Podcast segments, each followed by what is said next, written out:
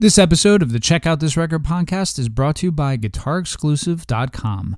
Visit now for buying guides, reviews, and more. GuitarExclusive.com.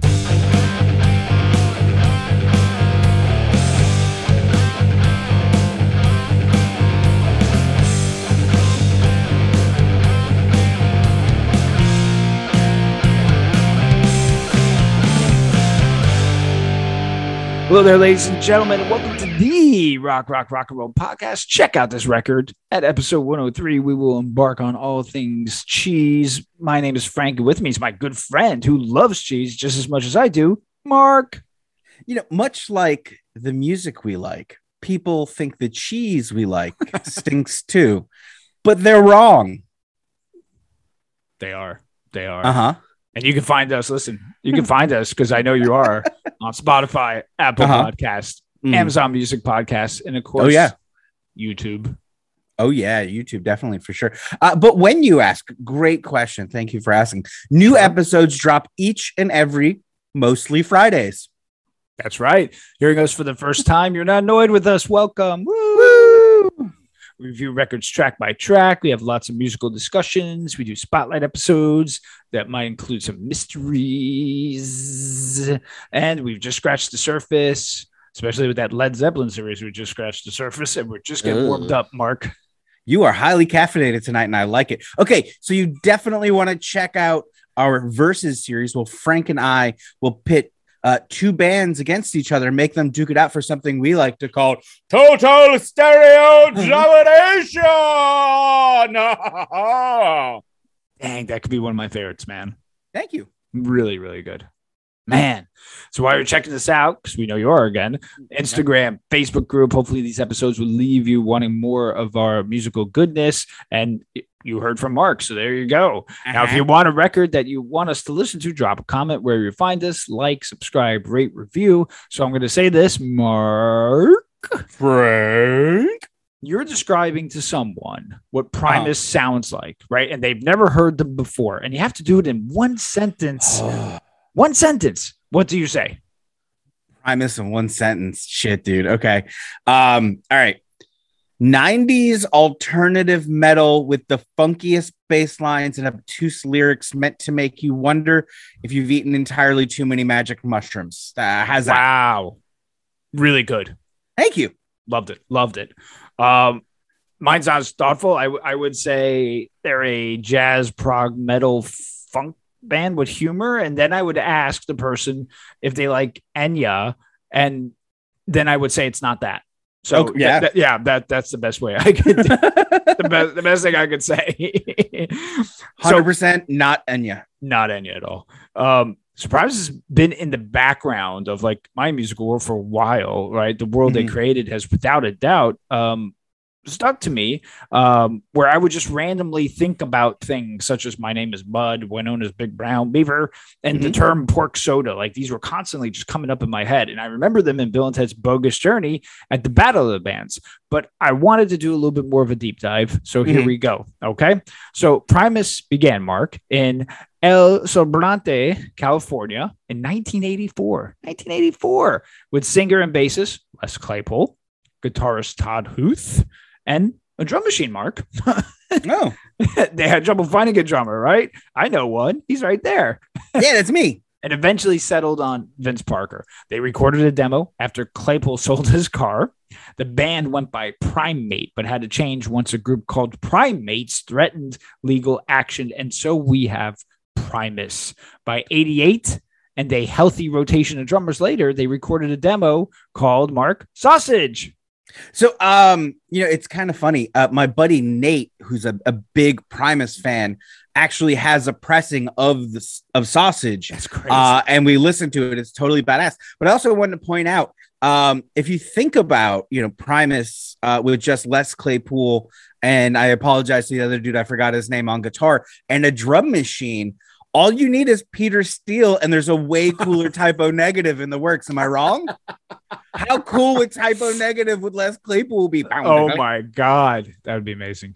That'd be awesome. And Gothic. Yeah. hmm By 89, we have a new guitarist, Larry Ler Lalonde, and drummer Tim Herb Alexander, and a record, Suck on This, which is a live record. Uh, yeah. In 90, though, 1990, we get the band's official debut with the studio album Frizzle Fry. Such singles as John the Fisherman and Too Many Puppies, and a video featuring Kirk Hammett helped the band's popularity and get some attraction from Interscope Records, which is where they signed. So, Mhm. Mark, before we get sailing on the seas of cheese, let, Uh-huh. us discuss briefly Les Claypool's innovative bass playing. I mean, this guy's brain, it's working differently, right? Yeah, you know, uh, I'm not actually a neuroscientist. I just play one on this program. So let me say this: yes, a hundred percent. He gets compared uh, to Flea a lot because he's uh, really Les Claypool's only contemporary that doesn't sound kind of just like everyone else at the time. Uh, and what they were doing on bass. However, if you look at his influences, it's no wonder why his style of, of songwriting and playing are so innovative. Uh, when asked about his favorite bass players, he mentioned everyone from uh, Geddy Lee of Rush, Chris Squire of Yes, Paul McCartney of the Beatles, uh, Stanley Car- Clark, excuse me, of Return to Return to Forever, which is a, a pioneering jazz fusion band. Uh, I had to look them up. Geezer Butler of Black Sabbath, John Paul Jones of Led Zeppelin, uh, and Bootsy Collins of the Parliament Bootsy! Funkadelic. So uh, his influence uh, has no boundaries. Uh, so it's no surprise that that reflects uh, in the sounds he creates. Yeah. This is where a high skill at something it's just it's inherited in some. You know, Clay, Claypool Claypool's bass playing is so innovative and inspiring. I mean, his timing is perfect, not a one trick pony at all. From tapping, slapping, flamenco style guitar, and and guitar like chording. He, he's basically create he basically created a whole new way to right to play the instrument. Um, you know that it's just a special gift. So May 14th, 1991, out comes Sailing the Seas of Cheese, right? We get Jerry the race car driver, Tommy the Cat, uh, and those damn blue collar tweakers are all released as singles. So, uh, Mark, uh, you ready to slap that bass? Fish on! all right. Seas of Cheese, if only such existed, Mark. Uh, with a band like Mhm. Primus, I feel like you're going to always need a short intro song like this to set up what, what is to be expected. Uh, and with one listen, you know this is going to be unique and expect anything, right, Mark? Yeah, absolutely. I love the way uh, or this move uh, by bands, like just to set the tone of the album, especially when you plan uh, to take them on an odyssey. You know, like across an odd sea of cheese. That's it. That's it. Yeah, yeah. That's it. Track two, here come the bastards. Uh, so awkward in a good way, and it, and it seems to work out. We get a heavy palm muted guitar, and and the bass basically is like playing like its own separate song, but it's just it's all working. Say what you want about Claypool's vocal tone, but it's placed so well with the music. Mark, are you digging this song? Oh yeah, I'm into it. Uh, they do a great job of ramping the sound up slowly and methodically off that intro track. Uh, we should talk about Les Claypool singing a bit. Uh, it's unorthodox for sure, but given the music it's being sung over, his tone and range really work well to add the band, uh, add to the band's unique and distinct sound. It's I, I don't think that this band works with another vocalist like at all, Yeah, yeah, you're right. except for say maybe Tom Waits. which we'll get to, right? Which we'll get to. Track three, Sergeant Baker. Uh, one of the earliest songs the band wrote with, rec- I mean, recordings going back to 1986, uh, narrated from the point of view of a drill sergeant. Uh, you know, with listen with the line "steers and queers," and this is being '91, I can't help but think of Full Metal Jacket. Uh, unsure if Sergeant Hartman was the influence here, but we see the band taking these characters, these concept, these concepts, excuse me, and creating a whole world around them in a song. I love the heaviness that the song brings, uh, which shows that Primus is not just about funk all the time. Mark, Yeah, you know the slow build of the the first two track really pays off here when the band just gets gets really loud and rocks the fuck out. Uh, that big funky bass is there, but it doesn't overpower uh, Herb on drums or Ler on guitar, who uh, get the opportunity to show off their unique styles as well. Really cool track. three piece band, man. Yeah, three piece band. I'm so, telling you, man, you can do so much. Man, really, really. Uh, track four, American Life, uh, discussing the views of people coming to the U.S. for a better life. Claypool is using the bass in the beginning here as uh, as if one would use the guitar, and I love how innovative the use of the instrument is like that. Uh, and, and it's bass to me like if you were to strip this down in its natural form it's basically like a folk song uh, right if you were to take away everything uh, the bass and guitar are just uh, they're they're so on point here uh, and they aren't even like it's so weird because it's like they're not talking to one another, but they're totally just it's working in sync somehow, and and it's raising the eyebrow, which always intrigues me. Mark. Yeah, you know that's part of Primus's signature sound, right? The bass playing uh, more of a lead, and the guitar is left to kind of explore the sound uh, and add to it without simply following the bass around. You get these uh, two different ideas that come right. together to form form more than their whole. So it's it's a great track, man. Just really cool stuff. Yeah, yeah. Track five, Jerry was a race car driver, uh, a song most casual Primus fans would know, right? Jerry was a race car driver is about a mm-hmm. young man named Jerry who loves driving his car fast around Claypool's whole town, hometown of El Sobrante. Uh, it also compares Jerry's frivolous lifestyle with the exploits of a fireman named Captain Pierce. Uh, in the end, both men meet their fates equally in uninspiring ways. Now, Claypool would say that Jerry was a race car driver is a uh, composite of a few people. He said, I knew this guy uh, I knew this type of guy in high school who was not too popular with the girls, but he had a car that was kind of a cool car, uh, but not really the coolest car. I would always race it around and show off, uh, and every now and again do something stupid. So that was a huge impact for him on Jerry was a race car driver. He said he wasn't the best race car driver out there, but he wasn't the worst. He never did anything uh, he never did win any checker flags, but he never came in last. He's very mediocre.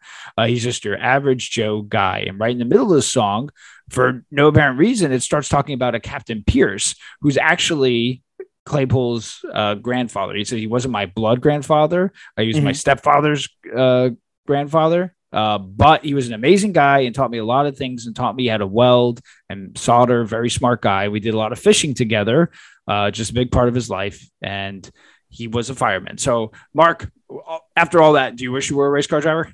Yeah, not so much. I just Aww. wish people would get out of my way when I'm on the road. You know what I mean? Uh, at, at three minutes and 10 seconds long, this is a shorter Primus song, which is fitting for a song uh, about how things end when uh they end and you don't really expect them to they end before their time right um and, and how that affects the individual. Really cool and interesting song, great track. And I got to tell you, that dog will hunt. there you go. Yeah. Track six is called 11. Uh, could be my favorite song on the record. If you're a fan of songs with odd time signatures, uh, then this is for you with a time signature of 11 8 and what appears to be about social alienation and isolation. Uh, mm-hmm. This song rocks really hard. Uh, Mark, are you digging 11? And I'm not talking about the character on Stranger Things. Uh, as she is a child, I will tell you, I, I, am most definitely not digging on her. Regardless, I do dig this track. However, uh, her acting skills are fantastic, and I always look forward to seeing the, what the character will do next. Anyways, uh, just like uh, with Les Claypool. I always want to see what he's going to do next. Uh, this odd tempo and time signature add to the distorted feeling of time and space. Yeah. The band is able to produce at, at what appears to be so effortlessly, but I'm sure it took forever to work out because my God, that time signature makes me crazy Oof. trying to play along. Uh, that said, I'm sure it takes, you know, just a ton of time to do that. And, and, I think we're better for it because it makes this track and it adds to the depth of this album in such a cool way. Yeah, good stuff. Mm-hmm. Track seven is this luck. Uh, if you think Claypool's bass playing couldn't get more distinctive, then you're wrong because he owns it with this main riff that uh, pretty much just sees it through the whole entire song. It's got really a lot of grit to its teeth. And although lyrics small, uh, not big, and they're repetitive, the song just completely it will rock your jock strap off. Mark, what what about you? Yeah, I, I, this actually might be my favorite track on the album. It's got a, a, bit of a punk rock vibe and energy to it. Lyrically, it feels like it could have uh, been on like a Black Flag song. Uh, oh. Uh, people often mistake uh, hard work and uh, effort for luck, and that's uh, what he's trying to address here. Yeah. Simple things from uh, matching your shoes and socks to playing his bass uh, to having a girl uh, that wants to kiss him. Right? Is Right. it luck? Uh, and ultimately, getting lucky is it luck? It, it takes a lot of hard work to get that lucky, if you, if you know what I mean. And I think that's the point of this song. It's a really cool track. Yeah, it really is. Uh, track A, Granddad is little ditty. Uh, the track has an ambiance of a running shower in the background uh, as a deep voice character, presumably Granddad. Um, it doesn't add anything in particular, but it's funny. Uh, Mark, did you like this little ditty? Uh, you know, this track's uh, uh, the first track on the B side uh, of the the the album album. So in Primus style, they're really making sure that you're in that proper weird headspace after you've flipped this bad boy over. Uh, you know, it's it's cool. It serves its purpose for me. I'm I'm into it. Yeah. And, and thinking about that album experience, which we all love, right? You flip it over to the B side and you get that track. Makes sense, Yeah. right? Yeah, you're already going like, okay, it's gonna get fun. What the hell? you know, and it's just like, did, did they did they record this in his living room? Like what? Might have. right? And like, Grandpa was just in the bathroom, and they're like, oh shit, yeah, he's And in the shower again. Let's go get him. yeah. Track nine, Tommy the Cat. Tommy the Mhm. Cat initially appeared, of course, in the on the 1989 album, uh, the live version of it, uh, "Suck on This." Uh, the studio version later became the second single uh, for the band's second album, which is this, "Sailing on the Seas of Cheese." It was also, of course, included in the soundtrack of the 91 film "Bill and Ted's Bogus Journey." In the studio version, we get Tom Waits, who provides the voice of Tommy the Cat. Uh, Mark, I think the song is so unique. Character creation, the wit, superb musicianship. Uh, it's so cool. What, what about you? Yeah, man. It's like the funk rock is in full effect here with this like thumping bass and drums just keeping the wheels uh mashing the the gas full speed. Uh it- it's you know down the proverbial this is it's just so cool. I'm I'm It like at a loss for words for it. Tom Waits is Tommy the Cat. I mean, who else could have pulled it off really other than Les Claypool? Uh and the fact that he's on the record speaks that how far out of the box Primus gets uh, when it comes to creativity and, and being unique. Uh, it's such a fun song to rock out to. So interesting that two people like Wa- Waits and Claypool and, and the Primus group kind of so outside the box and thinking and find ways to merge together. That's pretty. That's pretty cool. You know. Mhm. Track 10, Sathington Waltz. Uh, a waltz on the Sea of Cheese is what I picture in my mind here. Uh, it's again, you know, a little interlude that's a highway from one song to the next. Um, again, pr- I mean, pretty cool, right, Mark? Yeah, I think it's a great segue to keep the listener on their toes as as they move from song to song. You can't help but but feel like Waits had some hand in influencing this, as you know, Waltz uh, always seems to come up in what he does. and he you know so like you can kind of feel that inspiration there as kind of you know com- especially coming out of tommy the cat and the fact that he was on it and, like, i think that's a really cool touch um it could be completely coincidental they could have had it and just needed to fill the space on the record i don't know uh but i think it's it's just so damn cool Yeah, it really is. Speaking of damn, track 11 is those damn blue collar tweakers. Uh, musically, again, Primus shows like they could get heavy. And I feel like when I talk to fans of heavy music, um, they're unfamiliar with, you know, uh, Primus, or they may not equate Primus to getting heavy, but they could get heavy. I mean, this is those, this is beefy, right? As I say. And yes, I did say beefy. Uh, the song content is giving us, you know, how long haul truckers are using stimulants to keep themselves awake to deliver more freight quickly. Um, so, Mark, you tweaking yet? born tweaking frank uh woo, woo. You know, I love that the they pay homage to the working class here by making the commentary that you know the candles that burn twice as bright only burn half as long, right? Oh, Uh, people don't think that Les, Les Claypool can think that deeply, but there it is as one of his lyrics.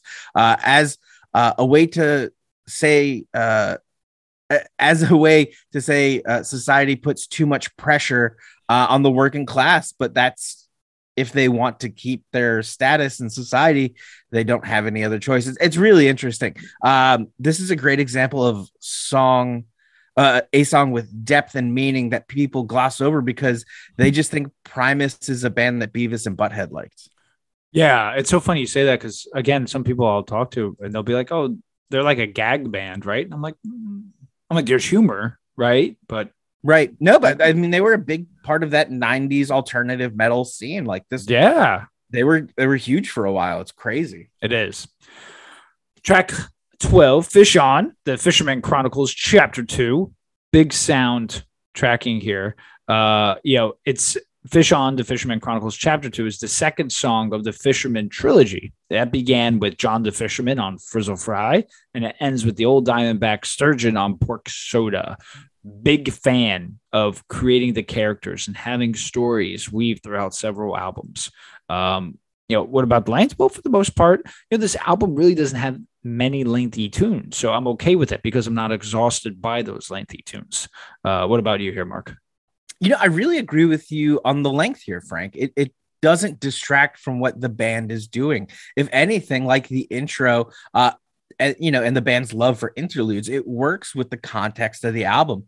The song, despite not being, uh, excuse me, the record, despite not being a, a concept album, does contain its themes and atmosphere, and, and that's why uh, they're what they're playing into here, and it really works. This song, as much as it's part of the the trilogy Frank mentioned, helps to tie the album together thematically and adds the album's overall continuity. Yes. Uh, plus, when the band jams out at the the end, you really get the feel of how absolutely talented these dudes are because they shred. yeah. Yeah, It's, uh, I mean, well said, man. That's so true. So true. Thank you. Track 13, Los Bastardos. Uh, the various voice samples throughout the song are taken from the British sitcom The Young Ones, a series well known for its uh, liberal use of the word bastard. Uh, features uh, the band uh, joined by several guest musicians like Mike Bordin from Faith No More.